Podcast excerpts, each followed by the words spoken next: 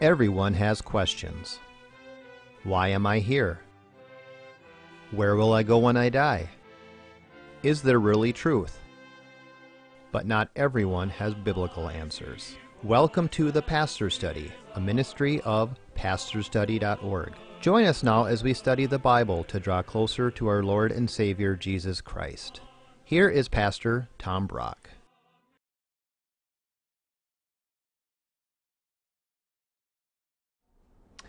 Welcome to the Pastor's Study. For this half hour, I want to tell you the story of the Promised Land. And once I've told the story, to draw five lessons from that for our personal lives. So let me quickly tell you the story of the Promised Land. About 2000 BC, nobody was worshiping the true God. Everybody were pagan idolaters. And God wants to reveal himself to a people. So he chooses one pagan idolater in Babylon by the name of Abraham. And he says, Abraham, I want you to leave your country, leave your gods, leave your family, and go over to the promised land that I promised to give you and your descendants. And you're going to have more children than the stars fill the skies. So Abraham up and leaves. He heads for the land of Israel. He lives in a tent but eventually he becomes very wealthy. And then years years later, his descendants are serving Pharaoh in slavery in Egypt for 400 years. But God's going to keep his promise. Sends Moses to get him out of slavery in Egypt. Moves them out. You know the story. The Red Sea parts. They start going toward the promised land. They get the Ten Commandments, but then they worship the golden calf. So they have to worship for 40. They have to wander for 40 years. Finally, God's about to bring the Jews back to the promised land, but God says, Moses, you can't go in. Because of the way you sinned against me at the waters of Meribah, you can't go in. So God takes Moses on top of the mountain. He gets, Moses gets to see the promised land from a distance. Then he dies. Now it's jo- Joshua's job to get them into the promised land. They cross the river Jordan. They, you know the story. They surround the city of Jericho. They blow the trumpets. Supernaturally, the walls fall down. Joshua goes in, invades, and they overtake Jericho, and then they fight from city to city to city, and they get the promised land. That is the story of the Old Testament promised land. The Exodus happened about 1300 BC, and then they get the, the land back. So, what I want to do now is share with you spiritual lessons from, for our lives from that, that story. Let, let, let's pray first. Father, we, I think, each want to enter the promised land, and some people think the way you enter it is not the way they're really going to get in. And we would pray, Lord, you'd clear up any misconceptions, and Lord, help us have faith and trust in you that you're the one that gets us to the promised land. We ask you to speak to us now. In Jesus' name, amen. Lesson number one from the promised land the promised land is promised. God promises Abraham, You're going to get this land, and God kept his promise. He got it. You know, now and then I'll, I will have been at somebody's deathbed. Well, Mr. So and so, are you sure you're going to heaven? Hope so, Pastor. Well, how do you think somebody gets in? Oh, I hope I've been good enough. and I got to say, that's not that's not the way you get in. Nobody's good enough. We deserve hell. It's only by Christ's death on the cross. And there are sometimes when people do trust in Christ, they're saved, but they're not sure. And I got to say to them, the promised land is promised. This is not a maybe thing. If you trust in Christ, your sins are forgiven. It's a sure thing, it's a promise. I think there are probably three kinds of people watching this TV show right now. Number one, you're sure you're going to heaven, and you should be, because you do trust in Christ alone.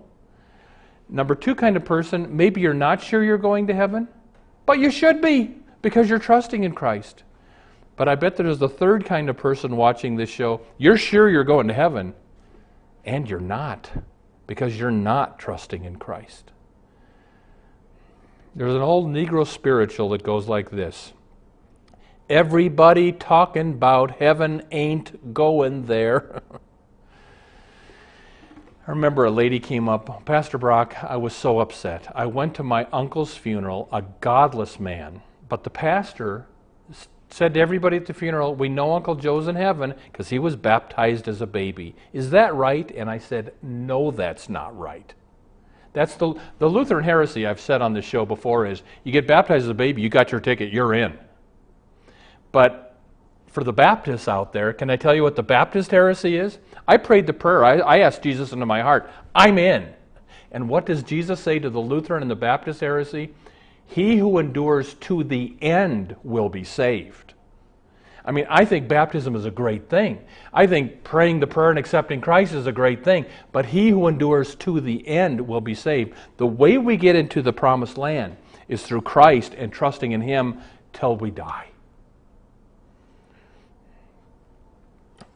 Next lesson from the promised land the promised land is undeserved. If anybody deserved to enter the promised land, it was Moses. You know that the Bible says, Now Moses was the most humble man on the face of the earth, and he didn't get in. I think maybe that symbolizes you don't get in by being good. I had a, an argument with a woman a while ago and she said, I don't believe we're all sinners. I don't believe we all deserve to go to hell. Do you think Mother Teresa deserved to go to hell? And I said, I bet she would have told you that. Nobody gets in by being good because nobody is good. We're sinners. You know, I, when I do a funeral and somebody comes up to me before the service and says, you know, Pastor Brock, do you mind if I get up for a few minutes and, and talk about Aunt Gertrude? I always get nervous because sometimes they take a long time and you don't even feel like preaching by the time she's done. But you know another reason I get nervous? Sometimes they'll get up and say, Well, I know my Aunt Gertrude is in heaven because she was such a good person. And then I got to get up and do what I do at every funeral. I say, Nobody is in heaven because they're good. We are sinners. The only way into the promised land is by what Jesus did on the cross period. the fact that Moses didn't get into the promised land, I think, symbolizes you can't get in by how good you are. Another lesson from the promised land you enter the promised land supernaturally. Remember, um, it was the when they blew the trumpets, that's when the wall fell down. God pushed those walls down so they could go into Jericho. And listen, the way you get into heaven is not by what you do. Jesus is the one that knocked that wall down between God and I. He's the one, supernaturally, who gets me into the promised land. It's not something I did, it's something He did. Next thing about the promised land you must fight to enter the promised land. Um, remember, after they got in, then town by town, they had to fight to conquer the entire promised land. Let me ask you this Is being a Christian a fight for you? Do you feel like you're always fighting the world, your flesh, and the devil? That's a good sign. That means you're a Christian. But do you never fight? You're very comfortable. You live in the world, your flesh is fine. You know, you never battle. Then you got to ask yourself, are you really heading toward the promised land? Because the Bible teaches a crucial part of you following Christ is fighting. The Apostle Paul is an old man writing his last letter that we have, 2 Timothy, and he says to Timothy, Timothy, I have fought the good fight. I have finished the race. I have kept the faith. Henceforth, there is laid up for me the crown of righteousness.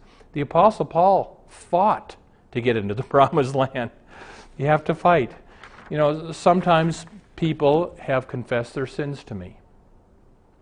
And if they're sorry for their sins, and Mr. So and so, do you want to ask God to forgive you and get up again and start fighting that sin of yours? Not that you'll necessarily win every battle, but are you willing to fight?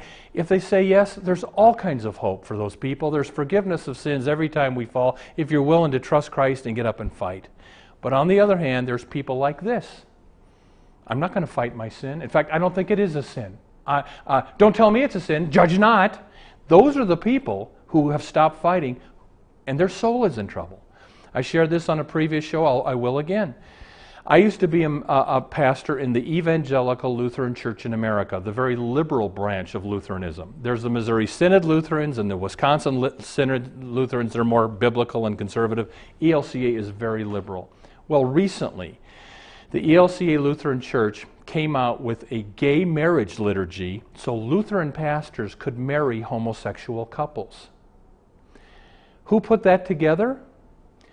Uh, the person that helped put that together is a Lutheran pastor who's the assistant to the head bishop nationally of the ELCA. He's the head for worship over the entire church nationally. He's a man married to a man. And I, I wrote an article on this, and I got a lot of heat, but I, I struggle with same sex attraction, but for the sake of Christ, I don't go there.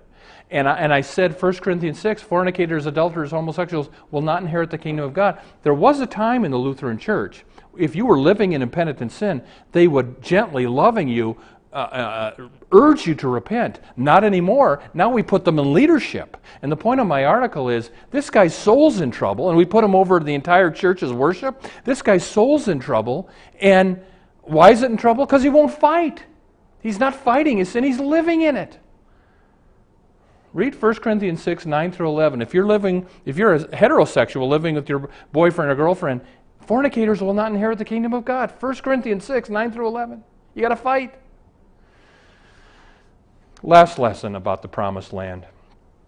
The promised land flows with milk and honey. That's God's way of saying it's great. Uh, in Exodus 3, God says to Moses, The land you're going to lead these people to is flowing with milk and honey.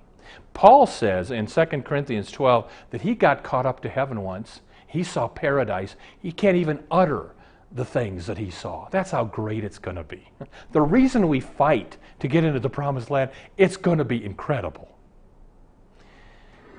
I remember years ago, a lady named um, Gertrude, actually, uh, of our church was dying, and I saw her in the hospital. I came to the church that night. There was a Wednesday night prayer meeting. And I said to the people, let's pray for Gertrude. And somebody prayed that God would heal Gertrude and grant her more time on earth. And my eyes were closed, and this doesn't happen to me. I kind of saw something when my eyes were closed. Gertrude was in this dark, dusty room, standing in front of a closed door. On the other side of the door was this beautiful white paradise. But our prayers for her healing were pulling her back into the dark room. And I said to the people at church that night, if we could see what's on the other side of that door, we'd let Gertrude go. And, and she did go that week. You know, I've said this before, but I'll say it again. When you and I are in heaven, we're going to look back and say, why did I scratch and claw to stay down there? we fight because it's worth it. I have this book called Slave Songs of the United States. And now and then I'll get out my guitar and I'll sing some of these songs that the slaves sang back in America in the 16, 17, 1800s. They had horrible lives, but you know what they'd sing about? The promised land. I got a key to the kingdom. I got a key, oh yes I have. I got a key to the kingdom, and the world can't do me no harm when I can read my title clear on mansions in the sky.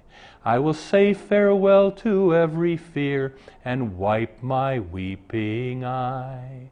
I got a robe, you got a robe, all God's children got a robe. When I get to heaven, going to put on my robe, I'm going to wear it all over God's heaven. I am bound for the promised land. I'm bound for the promised land. Oh, who will go and go with me? I am bound for the promised land. And then the one everybody knows I looked over Jordan, and what did I see? Coming for to carry me home. A band of angels coming after me.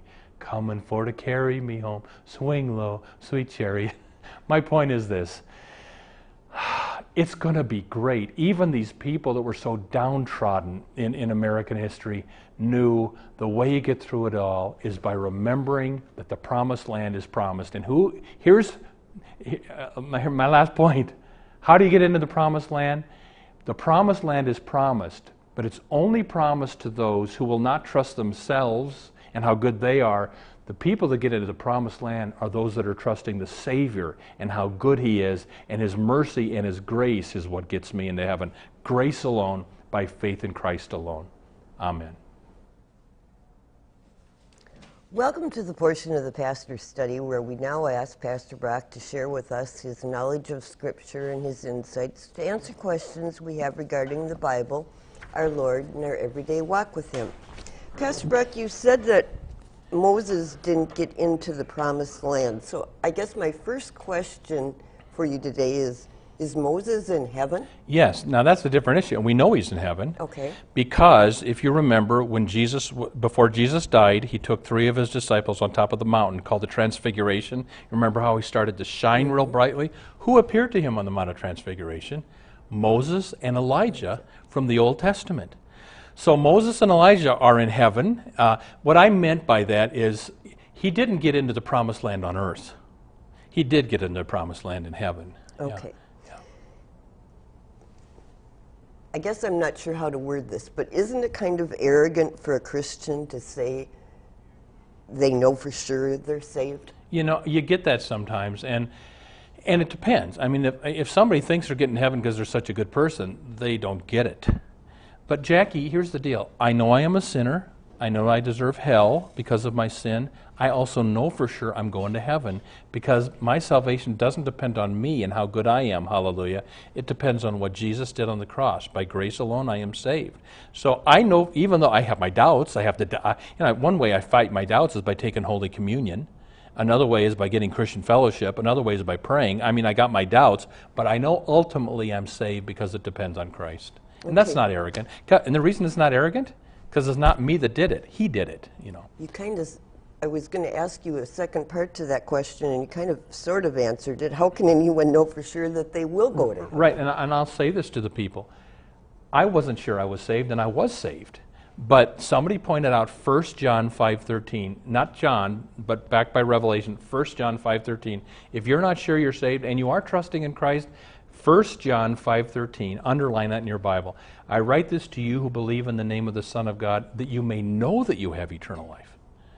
I didn't grow up knowing that. I didn't know you could know. The Bible promises if you believe in the Son of God, you can know your sins are forgiven. You can know that you have eternal life again because of what Jesus did on the cross.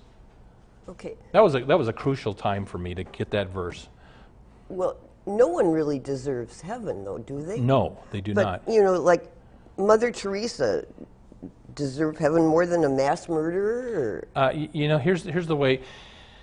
All right, Jackie, I grew up in Omaha. We're up in Minneapolis. Let's say you and I stand up, and we're going to see who can jump the furthest to Omaha.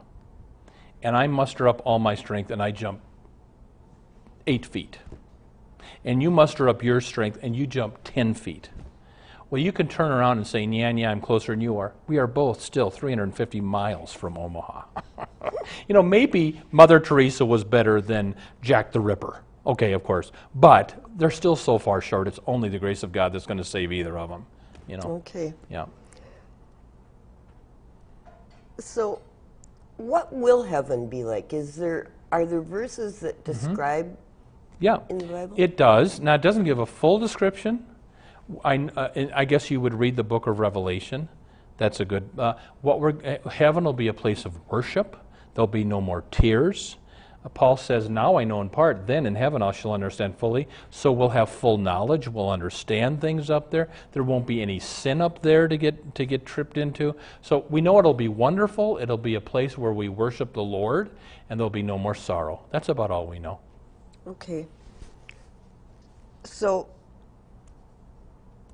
you said there's varying degrees degrees of reward. Mm-hmm. Can you explain that a little bit more? Well, I mean, what? Yeah, one guy gets 10 cities, the other guy gets five cities in the parable of the pounds, if you remember that story from Luke 19, is it? And then in 1 Corinthians 3, Paul talks about one, two Christians, they're both are saved because they have Christ, but one goes into heaven with great reward, one goes in but losing his reward. They both are saved. And, and so what's the reward? Well, I don't know. Somehow, but there will be varying rewards in heaven. I, you know, I doubt it's the size of your mansion, but you know, maybe you'll get more responsibility in some way. I don't know, but that's that's what it teaches. Hmm. What are some of the misconceptions that people have about heaven? Uh, people think when they die they're going to become an angel. Jesus never said that. He said when you die you will become like angels and that you'll be single. So you won't be married in heaven, we'll be like the angels who are unmarried. And, and the reason for that, Jackie, is nobody dies in heaven, so we don't have to repopulate it with kids all the time. So that's one of the misconceptions. There's nothing in that Bible about having a halo or wings. Even the, the Bible doesn't say the angels have wings. This, this is some of this is Bugs Bunny cartoons, you know. So You know what, Tom? Hmm. You just took my next two questions and answered Whoops, what was I that? wanted to ask you about, Okay. and that was the um, about do they have wings and a Okay. halo and Well, you know, the seraphim have wings in, what is that, Isaiah 5, is it, or 4? Um, and they're flying around. And so they did, but there- that was not necessary. Well, maybe there are, you know, who knows on some of this stuff, but often angels look like humans. Because the Hebrew says, be careful how you treat strangers, it could be an angel. okay. Where exactly is heaven? Do we know? Well, here's the deal. I, some more liberal people kind of mock Christians when they pray looking up. Jesus prayed looking up. It says Jesus looked up to heaven and he prayed. Um, but they'll, you know, they'll say, well, of course, heaven is on a different planet or a different plane. Uh, well, you know, who knows? Maybe heaven is out in outer space somewhere. It may, you know, who knows? So I don't think any, Jesus ascended up into heaven in, in, at the end of his life, if you remember. Uh, he is, and they all are looking up in heaven, and the angels say he's going to come back down the same way he went up. So I don't think anything's wrong with saying he's up, heaven is up there somewhere. Now, is that a different plane or a different planet? I don't know. Okay. Do you think God will ever, I mean, when we get to heaven, will we be surprised? I mean, I, guess. I, you know, I think, what, what does Paul say? Uh, uh, um, Paul got caught up to heaven before he died, and he got to see paradise. And he says, "You cannot utter the things, words that were set up there. I mean, it, you can, he, he heard things he cannot utter on earth. It's going to be incredible. It's going to be so incredible. Okay. Are people in heaven now, or are do they have to wait for Judgment Day to go Mm-hmm. Yeah. to heaven? I, I got a, a phone call from one of our viewers who was confused, and he said, I, "What do you mean? Aren't they supposed to be raised on Judgment Day? Aren't they sleeping until Judgment Day?" And I said, "Both are true. You immediately go to heaven because Jesus said to the thief on the cross, "Today you'll be with me in paradise." And remember, like I just said, Moses and Elijah were alive and talking to Jesus at the Transfiguration. They weren't sleeping. And so I think your soul or your spirit goes to heaven right away, but your your body, you don't get your perfect new body till judgment till judgment day. I, I think my grandma is in heaven, but I don't think she has her perfect new resurrection body in which she will live for eternity. So she'll be raised and given that new body on the last day. But I think her soul's in heaven. That's the way I put all that together. Other Christians disagree. Some of this is not super clear. Okay. So, I guess will we know everything when we're in heaven then? Yes, Rome, uh, 1 Corinthians 13. Now I know in part, then I shall understand fully. I think you'll understand why your five year old daughter died. I think you'll understand how God can predestine everything and then still hold us accountable. I mean, some of these difficult things will be resolved. Okay. We've talked about sinning. When we get to heaven, will we still be tempted to sin? Or no, because we'll have a new nature. Our sin nature, hallelujah, is gone. We don't have to battle our flesh anymore. That's what makes heaven heaven. Is we'll be so in love with God, we won't be into this stuff that has destroyed us on earth. yeah. Okay. Are people ever cast out of heaven? Uh, not, not people. You know, the, the fallen angels were cast down, and the angels that rebelled were cast down. But it, it, the, the new heavens and the new earth, hallelujah, when it's over, it's over. You're there for eternity. You never get thrown out of heaven. Okay. Tom, this question comes from a child. Okay? Are there animals in heaven? You know, I remember, Jackie, when I was five years old, I accidentally killed our dog. you remember that story? I told it at a children's sermon one, and I was told that was not a good story to tell in church. But I, I don't acc- think I My parents that told one, me Tom. not to take Tiny on top of the picnic table, and I did. And Tiny fell over and died. And Dad, I remember I was five. Dad and I stood over little Tiny's grave. We dug a hole in the strawberry patch and buried Tiny. And Dad assured me that Tiny's in heaven. well, it was he right. Here's the thing. I don't know. You know, I'm, I'm, guessing because animals don't have eternal souls, I don't think you'll see Fido in heaven, you know. But on the other hand, only the Lord knows. So I think I would say to a kid who's killed his dog, um, you know, God will take care of, of Tiny, Tommy. God will take care of him. And then just leave it to the Lord. well, I, you know, I think that it's an interesting thought, but I, I think we're going to have so much more in heaven yeah. than yeah. we won't be worried about a Amen. missing dog. I mean, I'm going to say, when people say, "What pastor will I see my dog in heaven?" I'm going to I feel like saying, it's not going to matter. You're going to be so caught up in the beauty of the Lord, you're not going to look around for your poodle, you know. Mm-hmm. So, yeah. You know, we've only got about a minute and a half left, and you know, God has done so many great things with this ministry, and. You know, it's kind of nice to let people know what has mm-hmm. happened. So, I mean, we've expanded yeah, we and have. we've grown. Why don't you give a little update sure. to our listeners? Well, everybody, uh, about, uh, let's see, five years ago, we uh, were just on in Minneapolis. And, and about five years ago, we went on nationally. So now people all over the country, anybody that gets DirecTV or Dish Network gets our TV show.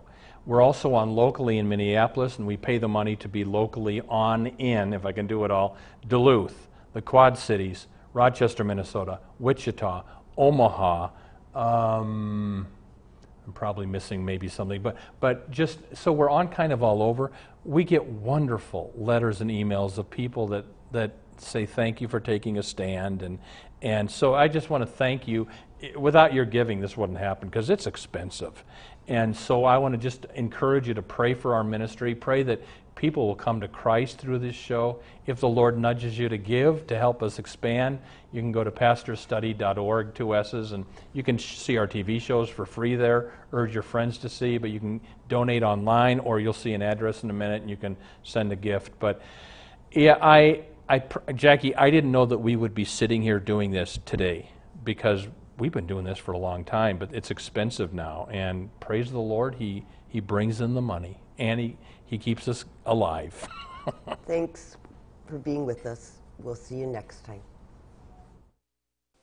Thank you for watching the Pastor Study. You can watch more of our programs at pastorsstudy.org. We are on the air preaching the gospel of Christ because of our generous support of you, our viewers. Would you consider supporting our ministry?